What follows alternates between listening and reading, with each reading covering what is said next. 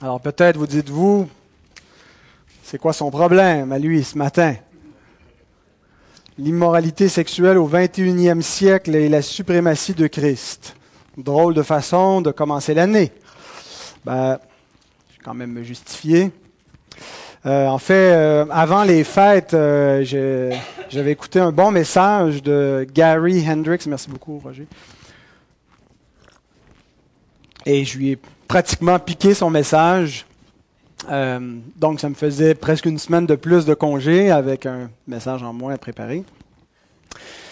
Euh, et euh, quelques-uns d'entre vous aussi m'ont déjà exprimé leur préoccupation de tout ce qu'on voit dans notre société en Occident, cette révolution sexuelle 2.0 qui a l'approbation des, des, gouvernements et des, des, des, cours, la Cour suprême euh, aux États-Unis qui, euh, il n'y a pas si longtemps, euh, légalisé le, le, mariage homosexuel partout à la grandeur des, des États-Unis. Et qu'est-ce que ça implique aussi euh, pour les, les, les, croyants qui vont euh, euh, résister, s'opposer donc à, à cela s'ils sont requis de, donc, de, de marier des, des, personnes de même sexe?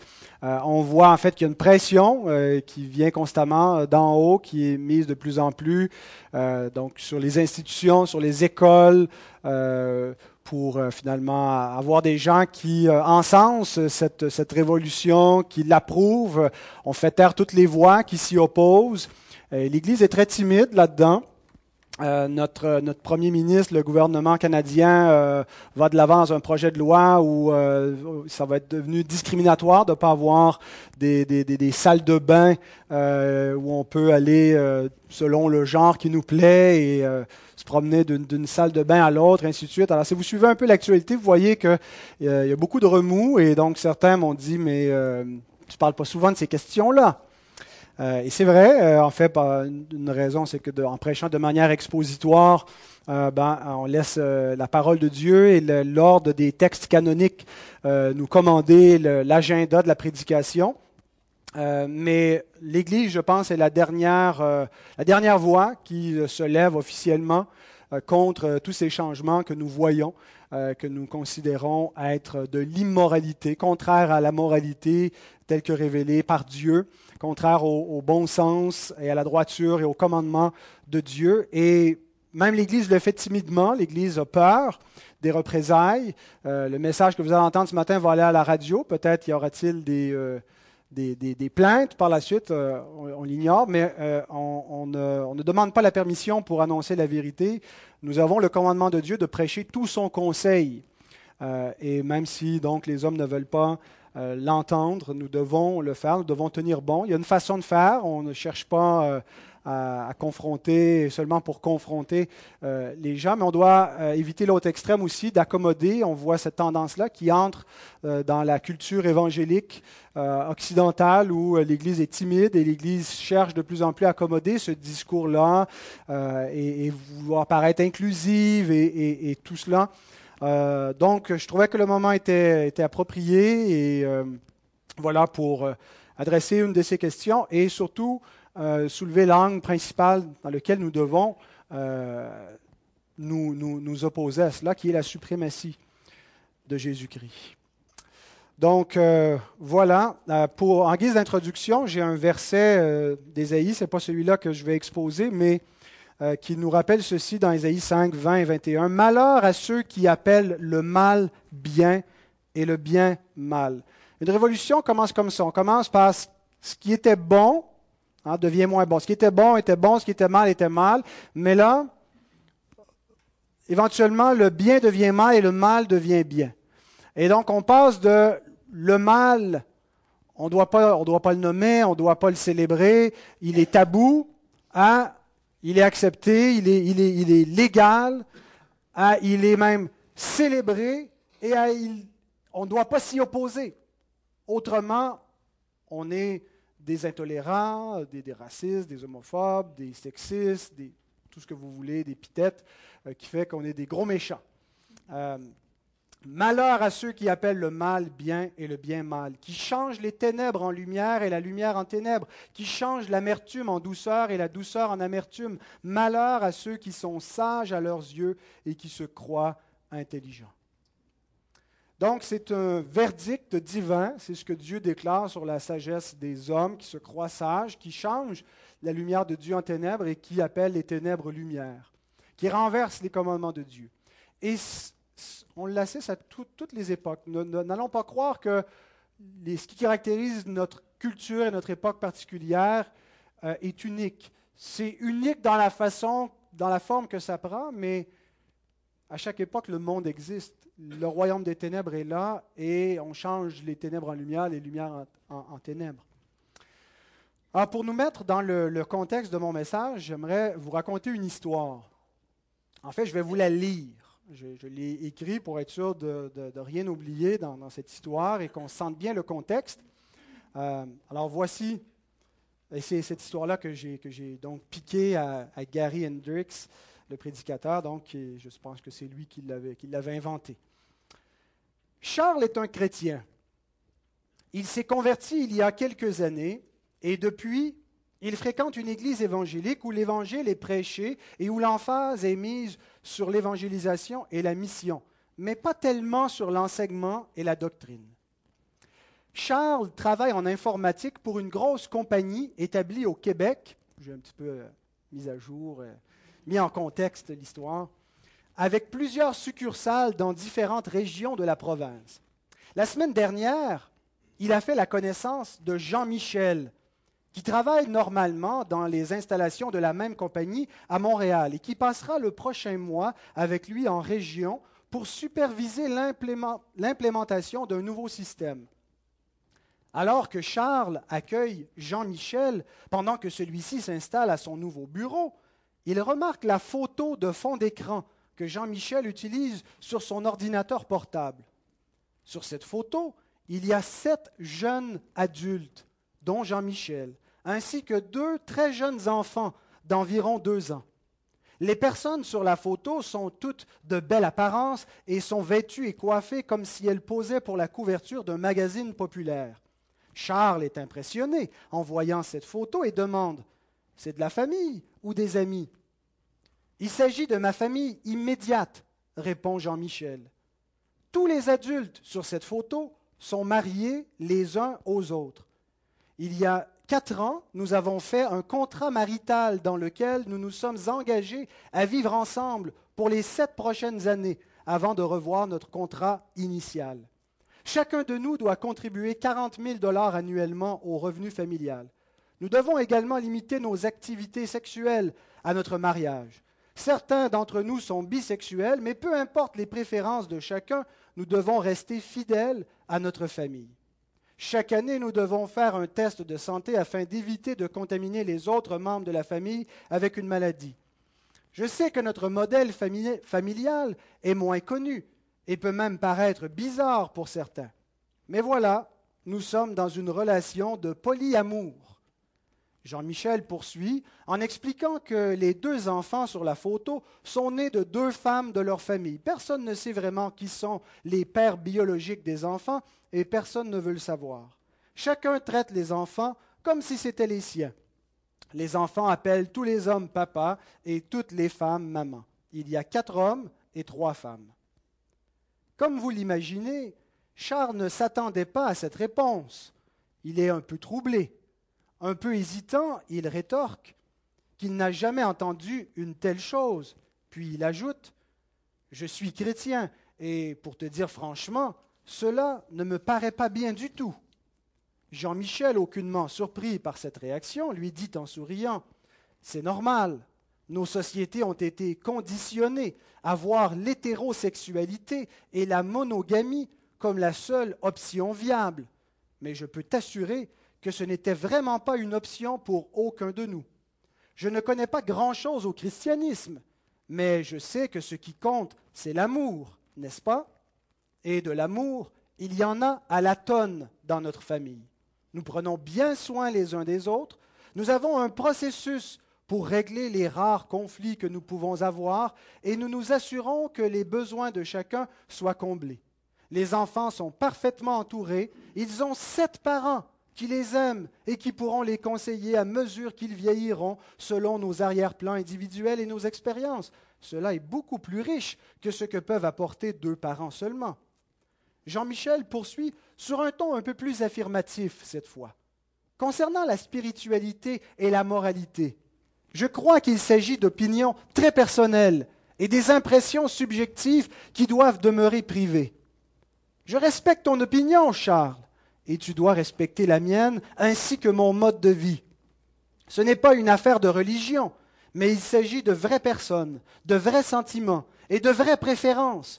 Ton opinion personnelle n'a aucun rapport avec la façon que les adultes consentants choisissent de vivre leur vie. Charles est déconcerté et même intimidé. Il finit par dire Mais comment cela peut-il être bon pour ces enfants de ne pas savoir qui sont leurs pères? Les enfants ont besoin de connaître leurs parents, de savoir qui est responsable pour eux, ultimement. En plus, tu m'as dit que vous avez un engagement de sept ans.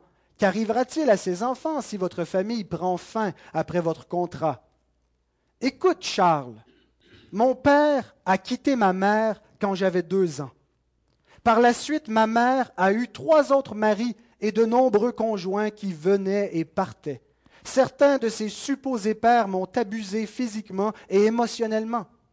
C'est à cause de ma jeunesse que j'ai rejeté le modèle traditionnel de la famille et je ne regrette vraiment pas.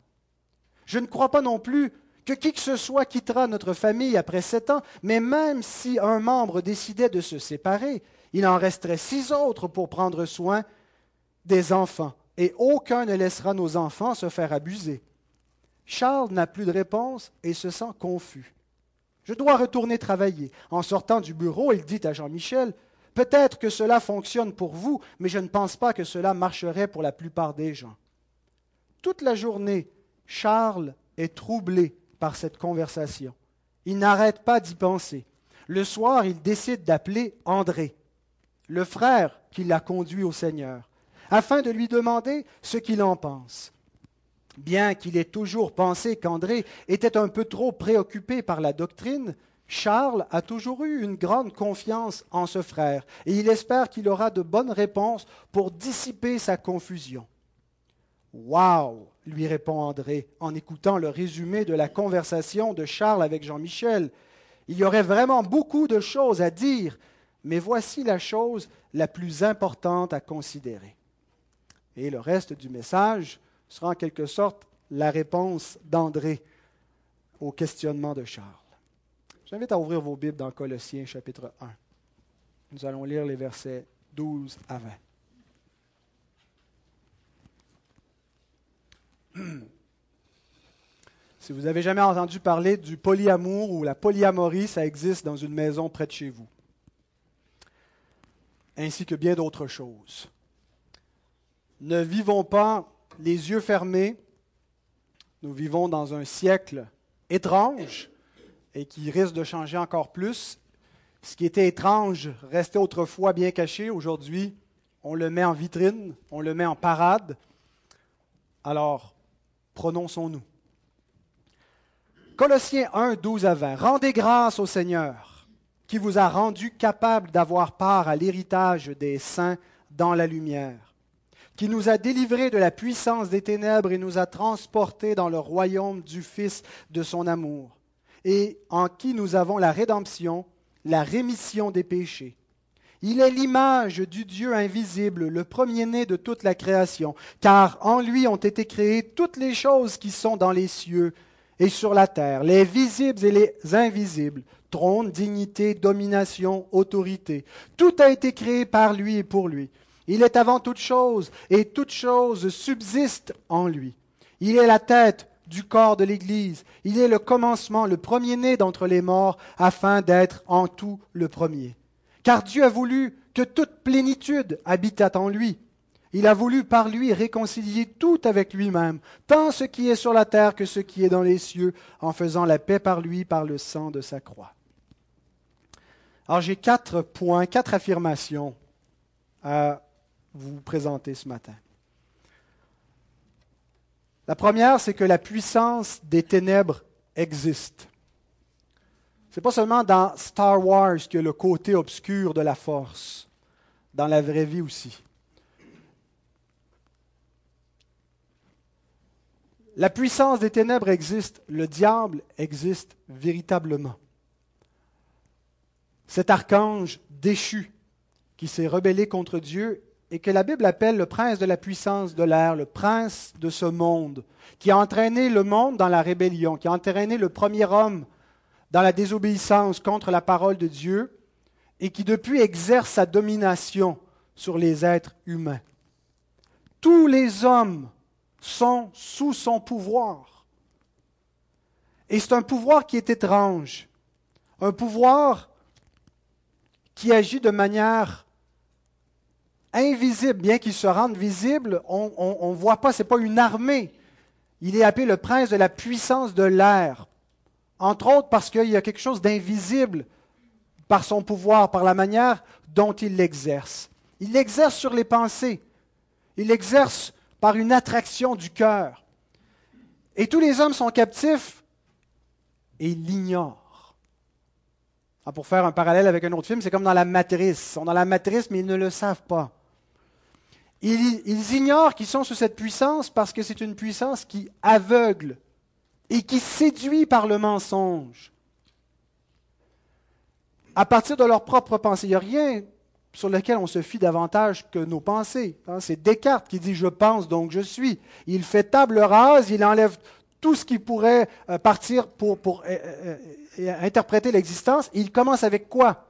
Avec sa propre pensée. Pensant que par le moi, par sa pensée, par sa propre intuition, il va découvrir la vérité, qu'il peut se fier à lui-même. Il est un être pensant, il peut se fier sur, cette vérité-là. Et c'est de là qu'on a ce qu'on appelle le, rationalisme cartésien. Hein, ça vient de, de Descartes. Ne réalisant pas l'autoséduction dans les pensées de l'homme. Et que la pensée de l'homme est vanité. Elle est, elle est obscurcie elle est en révolte contre Dieu.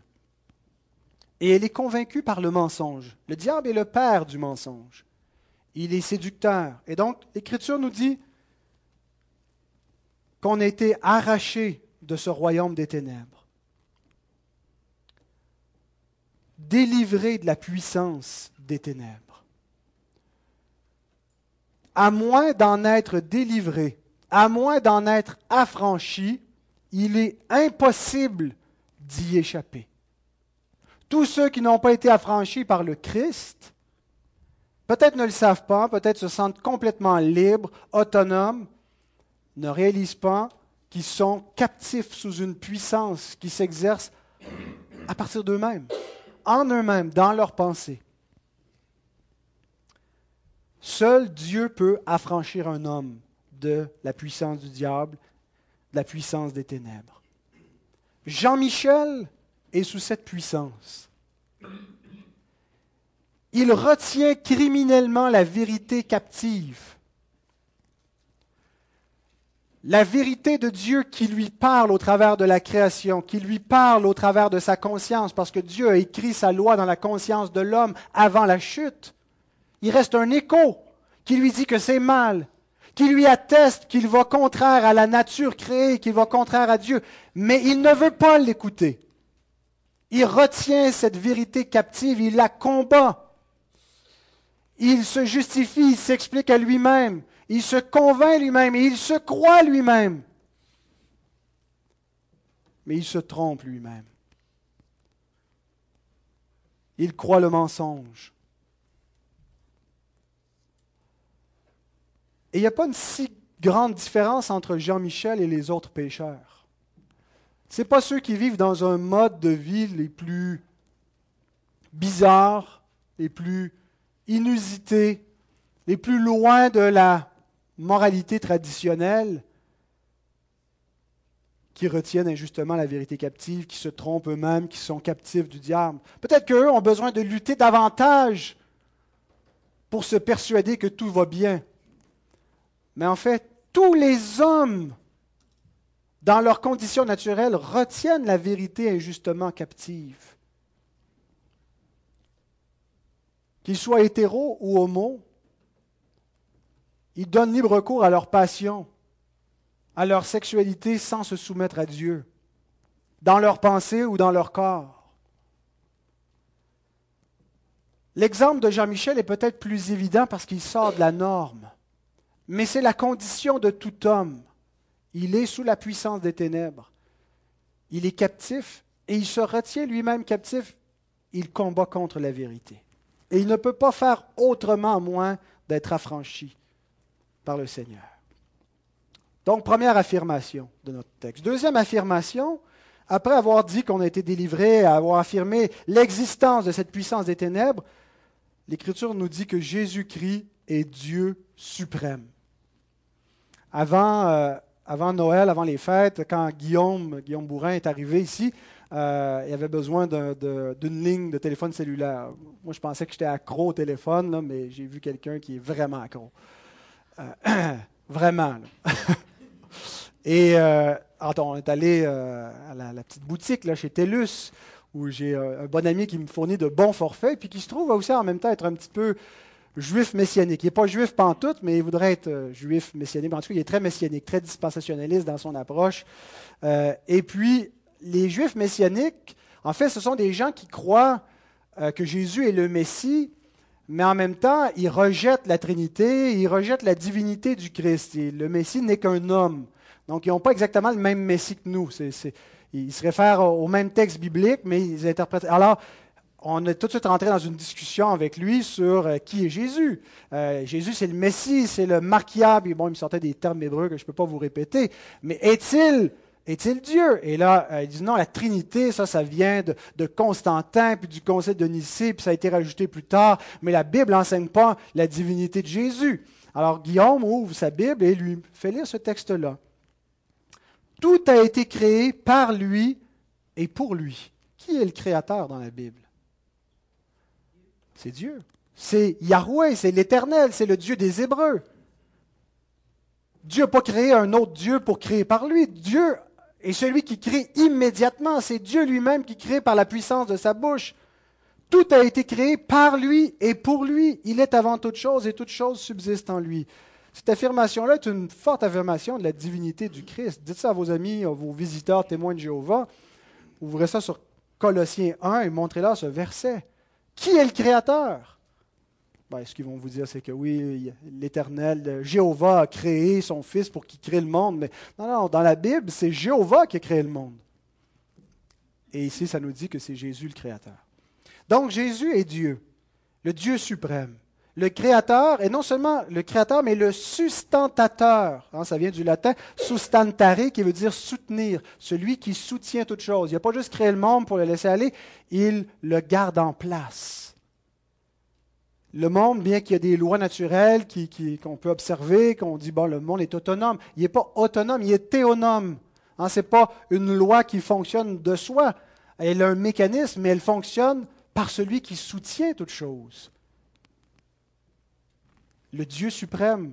Et ce Dieu suprême est venu dans le monde, c'est le Christ. Maintenant, qu'est-ce que l'identité de Jésus-Christ vient faire dans la sexualité des hommes au 21e siècle? D'ailleurs, il y a une sœur qui m'a écrit en me disant Pourquoi est-ce que tu prends un des plus beaux textes de la parole qui nous parle de la gloire de notre Sauveur et t'associes ça à l'immoralité sexuelle contemporaine? C'est juste pour attirer des clics sur Internet, n'est-ce pas? Je pense qu'il n'y a pas de meilleur texte biblique. Il n'y a pas de meilleure affirmation qui doit être faite, de meilleur contre-argument contre tout ce que Jean-Michel nous a raconté dans cette histoire que la suprématie, la divinité de Christ. Si Jésus est celui qu'il dit être, voici ce que ça change. Les hommes, voici ce que les hommes pensent. Les hommes pensent que tout est une question de choix et de préférence. L'être humain est fluide, il change, aujourd'hui il peut changer de genre comme il veut, euh, même pas obligé d'avoir une opération, tu peux juste te déclarer tel autre genre et toutes les institutions sont obligées de te reconnaître comme tel, sinon c'est de la discrimination. Bientôt, on va avoir beaucoup d'hommes qui vont compétitionner contre les femmes aux Olympiques parce qu'ils n'ont peut-être pas les, caractéristiques physiques pour avoir une médaille d'or contre d'autres hommes, mais contre d'autres femmes, ils vont pouvoir. Alors, ils n'ont qu'à se déclarer des femmes. On rit, c'est absurde, mais on est rendu là. Et on a le, paradigme qu'il faut pour soutenir ces aberrations-là. L'être humain est fluide. La moralité est ouverte. La moralité, c'est quoi? Ça, n'existe pas. C'est un consensus social, la moralité. Il n'y a pas d'impératif qui vient d'en haut. Il n'y a pas d'absolu de bien et de mal. C'est les hommes qui ont inventé ça, qui ont déterminé ça. Et il est temps d'aller contre des, des, des, des, moralités dépassées qui ont, qui ont marginalisé et persécuté des gens. Il n'y a pas d'impératif moraux. Chacun fait ce qu'il veut, choisit ses préférences tant qu'on respecte. C'est le seul impératif moral véritable hein, de, de consentement, de respect de l'autre et de soi. Mais l'hétérosexualité monogame n'est pas supérieure. C'est une préférence comme une autre. C'est la religion qui nous a fait croire ça. C'est la peur qui nous dit que c'est supérieur, que c'est la norme, que c'est Dieu qui veut cela. Et les blessures, le rejet et tout ce que quelqu'un peut vivre dans son enfant justifie amplement qu'on essaie d'autres modèles. Ça n'a pas marché chez vous, un papa, une maman, vous avez vu votre famille sauter. Vous n'êtes pas obligé de suivre ce modèle-là. Prenez le modèle qui vous plaît. Faites ce que vous voulez. Et il faut vraiment être borné et plein de haine pour penser le contraire. Est-ce que vous entendez ce discours-là de la société? Est-ce que vous, vous sentez cette pression que, hein, qui est mise sur vous aujourd'hui si vous pensez le contraire? Vous êtes borné. Vous êtes quelqu'un qui est étroit d'esprit, qui, qui, qui, qui a de la haine. Bien aimé, je ne suis pas prophète, mais je prédis qu'une partie de la communauté évangélique va être avalée par ce discours-là. Peut-être pas jusque dans la, frange la plus extrême à gauche, mais veut avoir l'air inclusif, veut laisser de côté des affirmations claires. On dit qu'on les croit, mais on ne les affirme pas, mais on met beaucoup, beaucoup d'emphase sur l'accueil, sur l'amour. Et mettons l'emphase sur l'accueil, sur l'amour. Mais comme la parole de Dieu le fait, en appelant à la repentance. La Bible ne donne jamais la grâce sans la repentance. Jésus ne dit pas à la femme pécheresse, la femme adultère, va puis continue ta vie comme avant. Va et ne pêche plus. Je vous cite Gary Hendricks qui dit à ses brebis Je suis grandement préoccupé que certains d'entre vous ressembliez à Charles, un chrétien qui se tient devant les affirmations arrogantes et convaincues d'une culture qui rejette Dieu et qui adopte toutes sortes d'innovations inédites, et tout comme Charles, vous soyez confus et finissiez par dire Eh bien, peut-être que cela fonctionne pour vous. Écoutez bien, cela n'a aucune importance si cette chose fonctionne. Ce qui compte, premièrement, ce n'est pas ce qu'on se sente bien ou qu'on croit que nos besoins sont comblés. Ces critères sont faux et passent à côté de la question centrale qui est qu'est-ce que le Dieu de l'univers a dit? Que pense-t-il? Quelle est la vérité? La norme, ce n'est pas le département des sciences sociales de l'Université de Montréal ou de quelque autre université qui va nous la donner. Ce n'est pas les artistes, ce n'est pas les politiciens qui nous donnent la norme morale. Attention pour ne pas se laisser intimider par toute cette élite. La norme, ce n'est pas nous non plus qui sommes individuellement la norme. Attention pour ne pas s'auto-séduire. La norme, c'est Christ. Christ lui-même, pas, pas, même le christianisme, parce qu'il y a beaucoup de choses qui ont été affirmées dans le christianisme que ce n'est pas Christ qui affirme. Le christianisme est utile dans la mesure où il est fidèle à la parole du Christ, mais la norme, c'est Christ. Il est suprême. Il est l'image du Dieu invisible, Colossiens 1.15, le premier-né de toute la création, car en lui ont été créées toutes les choses qui sont dans les cieux et sur la terre, les visibles et les, les invisibles, trône, dignité, domination, autorité. Tout a été créé par lui et pour lui. Le monde est pour lui, c'est pour lui que nous sommes. Tout ce qui a été fait a été fait pour lui, pour sa gloire. Il est avant toute chose et toute chose subsiste en lui. Il est la tête du corps de l'Église. Il est le commencement, le premier-né d'entre les morts, afin d'être en tout le premier. Il n'est pas juste le premier, il n'est pas juste autorité sur les croyants, sur ceux qui se revendiquent de son nom, sur tout homme. C'est un mensonge que croit Jean-Michel, que la religion s'est privée, puis c'est une affaire qui regarde personne. C'est l'autorité du Seigneur et nous sommes ses ambassadeurs appelés à proclamer la suprématie de Christ et à dire aux hommes ce qui est vrai. Vous vous séduisez vous-même en pensant que vous, vous n'avez de compte à rendre à personne. Vous avez des comptes à rendre au Seigneur de l'univers, à Christ lui-même. Dieu a voulu que toute plénitude habitât en lui. Il est le Dieu invisible qui s'est rendu visible. Si Dieu ne se rend pas visible, Dieu habite une lumière inaccessible. Dieu n'est pas dans la création, Dieu est incréé. La création n'a aucune façon de le voir, de, le connaître. Dieu doit se rendre visible. Ce n'est pas juste parce qu'il est très, très, très loin, il n'est pas dans la création. Mais Dieu s'est rendu visible dans la création. Souvent, Dieu s'est manifesté par des théophanies, des, manifestations de Dieu, l'ange de l'Éternel, par des actes miraculeux.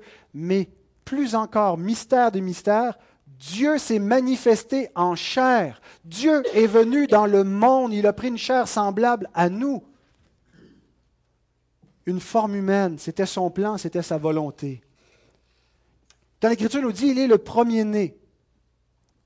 Le mot qui est employé, prototokos, ce n'est pas un verbe, c'est un adjectif et qui décrit sa position. Ce n'est pas l'idée que Jésus est la première création, le premier qui a été créé, c'est qu'il, le Fils éternel, le Père, le Fils, le Saint-Esprit, le Fils occupe le rang du premier-né, c'est-à-dire le rang de la suprématie. Il a le droit d'aînesse. Alors quand les témoins de Jéhovah vous disent que, ah voyez, il a été créé, il est la première de ses créatures, le premier-né, ce n'est pas un verbe, c'est un adjectif qui décrit sa position, sa suprématie. Il est celui qui a été placé par le Père le roi sur toute chose.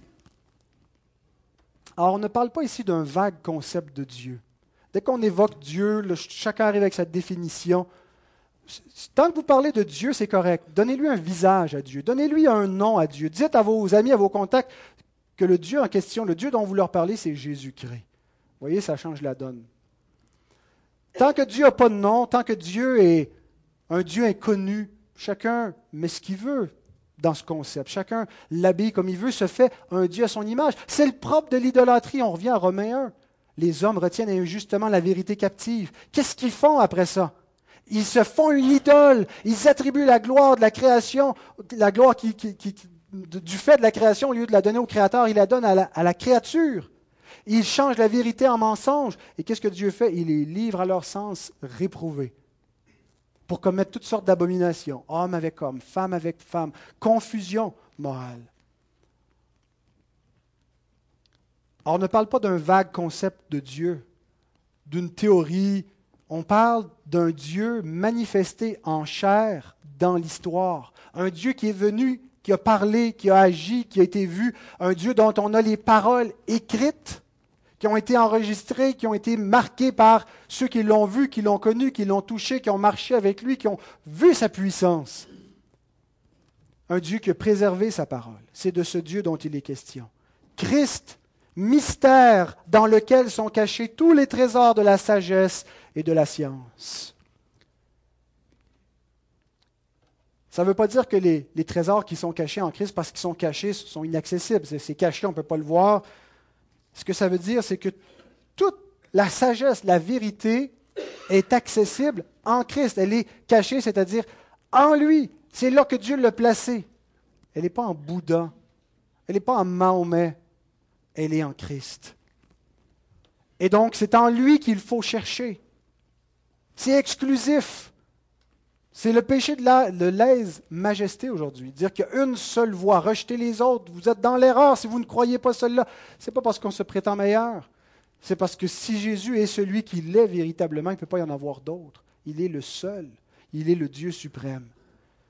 Et ce n'est pas ailleurs qu'on va trouver donc tous les trésors de la sagesse et de la science. C'est en lui qu'il faut trouver la vraie sagesse, la vraie science, la vérité. Jésus-Christ est donc réel. Son pouvoir est vrai. C'est lui qui est le juge final et suprême de tous les êtres. Peu importe l'opinion, ça ne change rien. Que quelqu'un, tout ce qu'il veut, c'est vivre sa vie sans se casser la tête. Son opinion n'a aucune pertinence dans le fait que Jésus existe, dans le fait que Jésus est juge et va être son juge. Qui veulent l'ignorer, ne sera jamais une excuse pour qu'il puisse vivre comme il veut. Il a l'autorité, le pouvoir. Et il n'y a rien de plus périlleux que d'essayer de vivre en ignorant Christ. Il n'y a rien de plus dangereux que de fermer la switch, que de ne pas vouloir entendre, que de ne pas vouloir rien savoir du Dieu suprême. Troisième affirmation, maintenant qu'on a vu que le pouvoir des ténèbres existe, que Jésus est le Dieu suprême, qu'est-ce que Jésus-Christ pense du mariage et de la sexualité? On a une bonne idée parce que dans son temps, il y avait déjà des perversions qui existaient, qui étaient le divorce. On abusait énormément du divorce et entre autres, euh, on exploitait le, statut de la femme qui était, euh, désavantagé par rapport à l'homme dans la condition sociale du premier siècle. On se remariait et on commettait l'adultère en pensant que tout était correct, que Dieu était de notre bord, que la loi de Moïse nous justifiait amplement. Alors voici comment Jésus a répondu à cette situation-là lorsque on lui a présenté la façon dont on altérait l'ordonnance créationnelle du mariage. En fait, Jésus n'a rien innové. Jésus ne va pas se prononcer sur les mille situations, les mille sortes d'alliances, d'unions, de pratiques sexuelles qui peuvent exister. Il affirme simplement le modèle divin à la création, l'ordonnance créationnelle du mariage et de la sexualité. Dans Matthieu 19, je vais vous lire seulement les versets 3 à 6. Les pharisiens l'abordèrent et dirent pour l'éprouver, Est-il permis à un homme de répudier sa femme pour un motif quelconque? Il répondit, N'avez-vous pas lu que le, Créateur au commencement fit l'homme et la femme? Hein, Il fit le mâle et la femelle, il les fit distincts. C'est pas vrai que c'est fluide. Dieu a mis un genre, ça fait partie de ce que Dieu déclarait bon au commencement. Le genre homme, femme, il les a fait à son image. Et qu'il dit, c'est pourquoi l'homme quittera son père et sa mère et s'attachera à sa femme, et les deux deviendront une seule chair. Ainsi, ils ne sont plus deux, mais ils sont une seule chair, que l'homme donc ne sépare pas ce que Dieu a joint. Jésus n'a pas besoin donc de commenter toutes les situations, de voir ce que telle mise en situation permettrait. Jésus affirme un seul modèle, un homme, une femme. Pas de polygamie, pas d'homosexualité, pas non plus d'union libre. Un homme, une femme mariés. Jésus ne fait pas simplement l'apologie de l'hétérosexualité,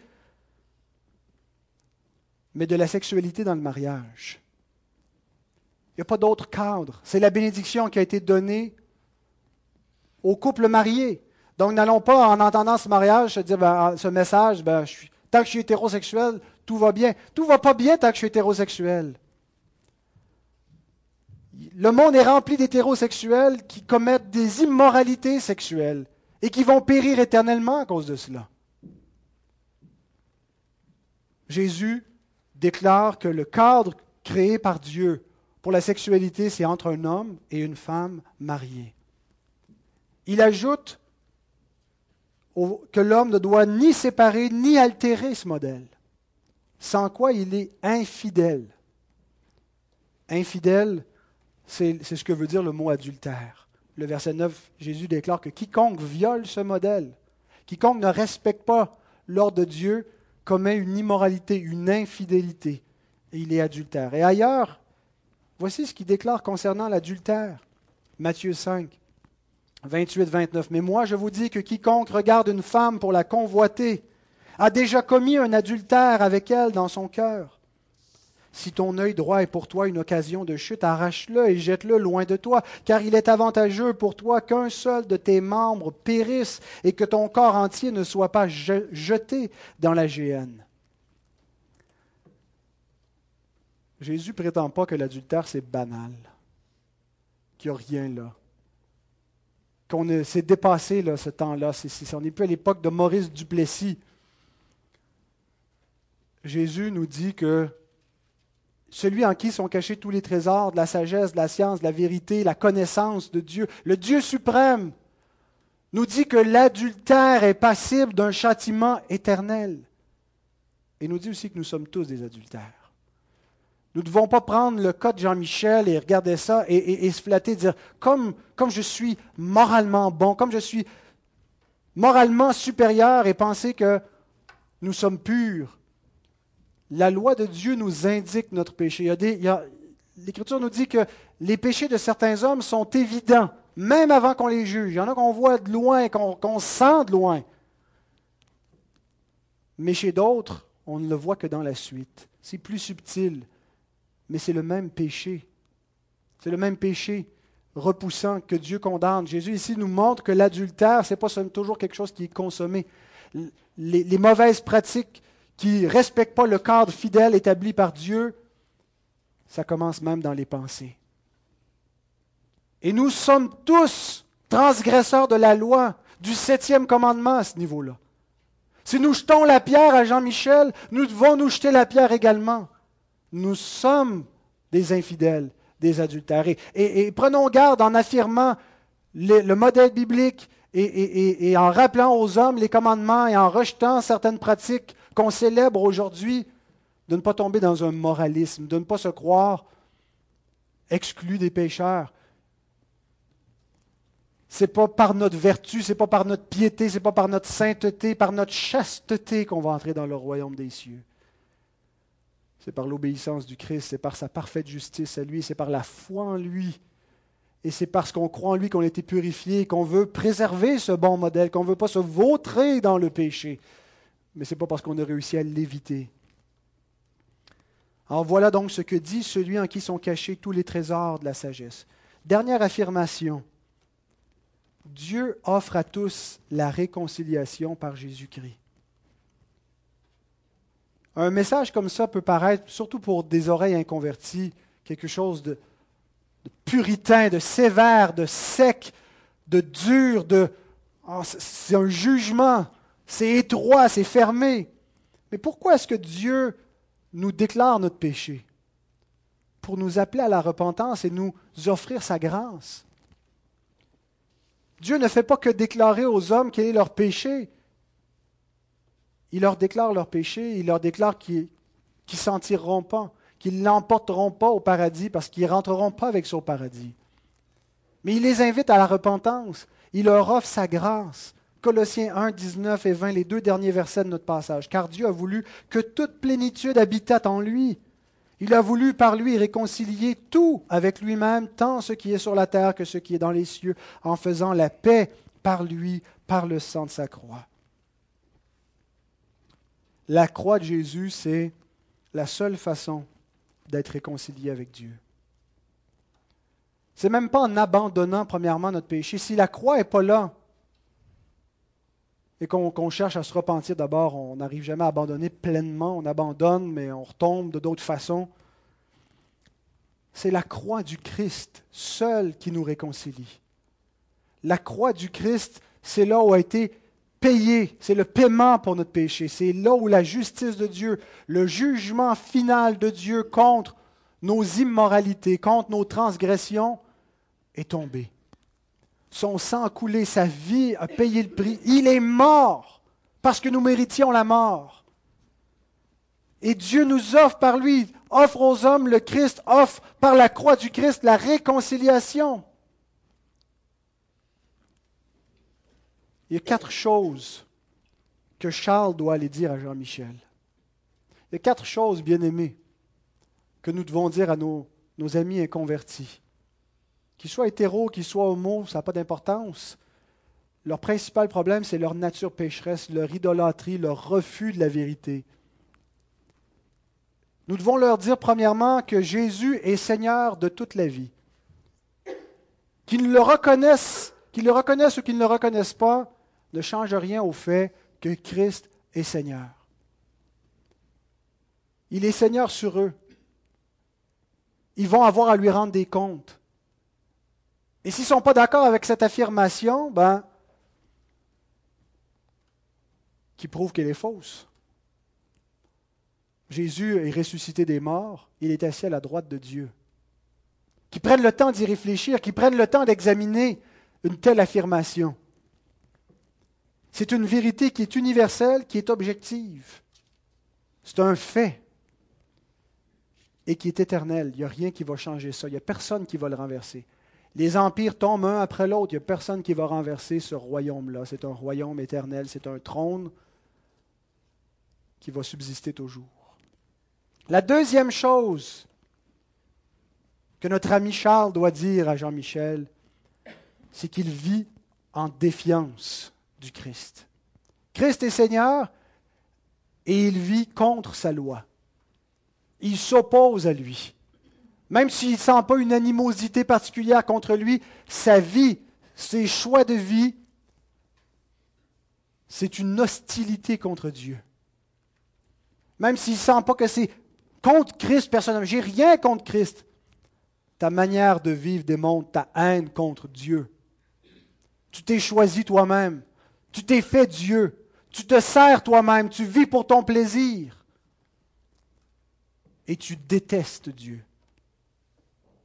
Et pour ça, il y a des conséquences temporelles. On voit toutes sortes de conséquences temporelles pour les choix des hommes, mais il y a des conséquences surtout éternelles. Il y a un jugement qui vient.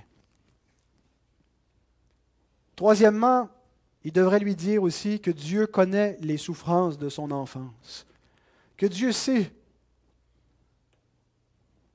qu'est-ce qu'il a subi. Et il ne tient pas pour innocent le coupable. Il ne tient pas pour innocent les agresseurs sexuels, les impies. Il va les juger. Mais que nos souffrances ne sont jamais une licence pour pécher nous-mêmes pour défier le Dieu de l'univers, l'envoyer promener avec sa loi et lui dire Ton modèle, j'en ai rien à cirer, je vais faire comme je l'entends. Jamais notre ignorance, notre péché, nos souffrances peuvent justifier une telle conduite. Et quatrièmement, il doit lui dire que le Dieu souverain aime les pécheurs comme lui. Aussi étonnant que ça puisse paraître, Dieu a tellement aimé le monde un monde rebelle, un monde qui lui faisait un doigt d'honneur, un monde qui se vautrait vers des idoles. Dieu l'a aimé, qu'il a donné son Fils unique, qu'il a sacrifié son Fils unique. Il a prouvé son amour en donnant son Fils pour expier le péché de ce monde. Le Fils a versé son sang, il a souffert, il a payé de sa vie pour que tu n'aies pas à périr pour que des personnes comme Jean-Michel puissent être réconciliées, malgré leur rébellion, malgré leur entêtement, qu'ils puissent être réconciliés avec Dieu. Viens et repens-toi. Détourne-toi de ta faute. Il n'y a personne qui t'offre cette chance-là. Il n'y a, a, personne qui t'offre cette grâce-là. C'est une illusion que tu poursuis. En poursuivant ta voie, en poursuivant ton plaisir, tu t'en vas vers un précipice, vers une ruine éternelle. Tu te trompes toi-même. Dieu veut te détourner parce qu'il t'aime. C'est pour ton bien. Dieu n'est pas contre les pécheurs. Dieu va se montrer contre les pécheurs dans son jugement, mais il offre sa grâce aux pécheurs. Il a prouvé son amour pour les pécheurs. Et ça, c'est le meilleur argument. On prend un gars comme Jean-Michel, on lui dit Pourquoi tu devrais. tu dis que tu as une famille, tu as des gens qui t'aiment, des gens qui te respectent, vous êtes heureux ensemble. Pourquoi tu devrais abandonner tout ça pour suivre un pâle galiléen qui a existé il y a 2000 ans, que tu n'as jamais vu la couleur des yeux? Pourquoi tu devrais sacrifier ta vie, ton plaisir pour lui? Parce a personne qui peut t'aimer plus que lui. Il n'y a personne dans ta famille, il n'y a personne dans ceux que tu dis qui t'aiment qui serait prêt à endurer, à souffrir la colère de Dieu comme lui le souffert pour te délivrer.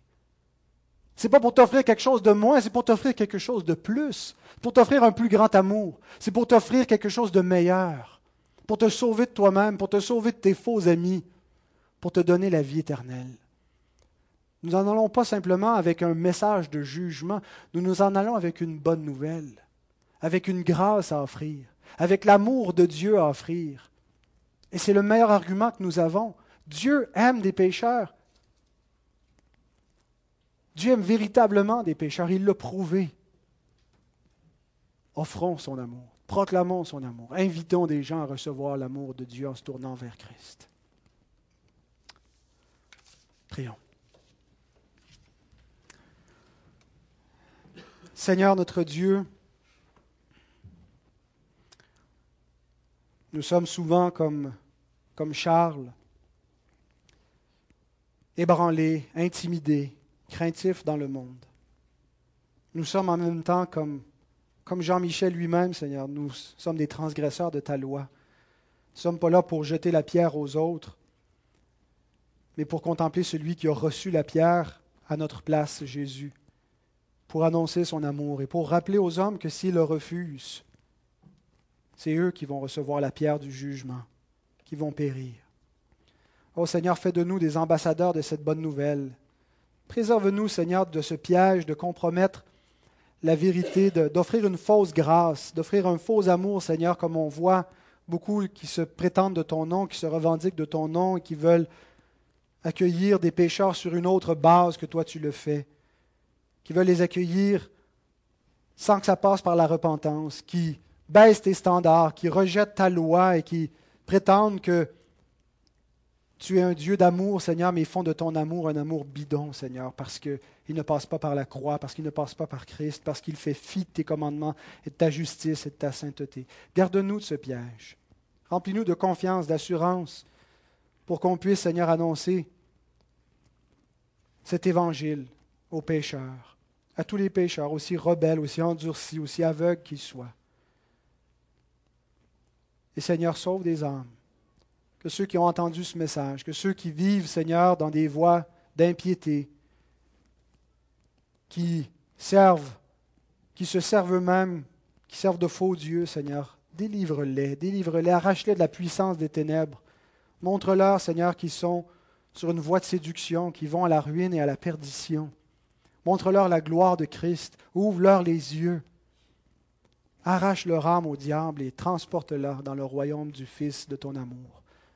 Jésus-Christ, le roi suprême, celui en qui est la vie éternelle, le Dieu du ciel. Amen.